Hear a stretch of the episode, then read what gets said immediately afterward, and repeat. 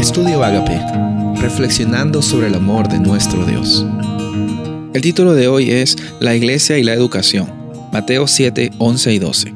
Pues si ustedes, aun siendo malos, saben dar cosas buenas a sus hijos, ¿cuánto más su Padre que está en el cielo dará cosas buenas a los que le pidan?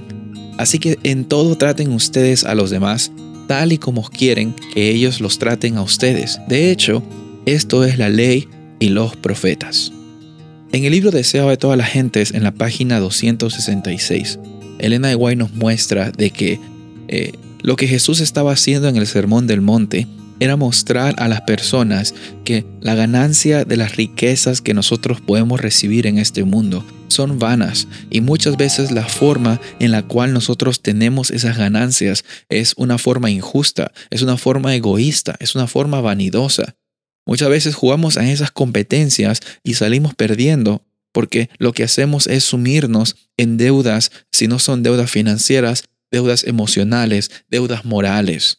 Cuando estamos pasando por problemas difíciles, tenemos que recordar que el único que puede dar la vida y la esperanza que nosotros estamos tanto buscando en otros lados es Cristo Jesús. Incluso nosotros vemos los ejemplos de padres que quieren lo mejor para sus hijos. Y así Jesús mismo dijo que si las personas, los padres, aun cuando son malos, aun cuando son humanos, aun cuando tienen sus errores, tienen la intención de dar cosas buenas a los hijos, Cuanto más nuestro Padre Celestial, que lo sabe todo, sabe realmente qué necesitamos, porque realmente Él es el que nos creó, sabe realmente qué es lo que nos va a dar bendición, porque Él es el Dios de las bendiciones. Dice la Biblia que nuestra actitud como iglesia es deshacer los conceptos falsos de la educación porque los conceptos falsos de la educación que nosotros recibimos muchas veces eh, en, la iglesia es que tenemos que eh, ser buenas personas, tenemos que ser, tenemos que. Nunca se trata de lo que tenemos que. Porque si nuestra intención al tener una relación y, querer establecer una comunidad cristiana, es decir, tenemos que, estamos totalmente perdidos.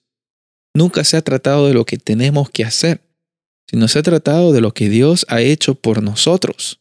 Cuando estamos tratando a las personas, dice la Biblia de que nuestra actitud debe demostrar qué es lo que está pasando dentro de nuestras vidas. Cuando estamos tratando a otras personas, tenemos que considerar que al tratarlas a ellas, debemos hacerlo de la misma forma que nosotros quisiéramos ser tratados. Y Jesús dice, en esto consiste la ley y los profetas. En otras palabras, en esto consiste todo el Antiguo Testamento, que era la totalidad de la Biblia en los tiempos de Jesús.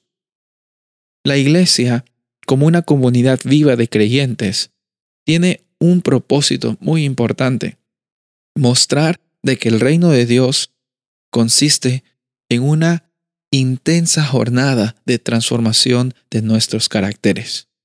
Tu carácter es algo que va a valer mucho más que las habilidades a las cuales muchas veces tú te jactas tener. Tu carácter va a brillar en los momentos en que tus habilidades no van a poder salir a relucir.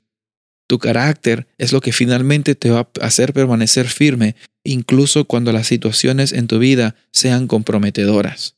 Tu carácter es lo único que vas a poder llevar al cielo porque es lo único que realmente importa en esta vida. Y sabes, Jesús está dispuesto a transformar tu carácter, a transformar mi carácter. Por eso es que Él estableció la iglesia. Él sabía que necesitamos una comunidad de creyentes donde nos edificamos los unos a los otros, donde estamos participando, preocupándonos y no juzgándonos los unos a los otros. Mi desafío para ti es que tú fomentes esa comunidad de crecimiento espiritual, así como el Espíritu Santo también está transformando tu vida un momento a la vez. Soy el pastor Rubén Casabona y deseo que tengas un día bendecido.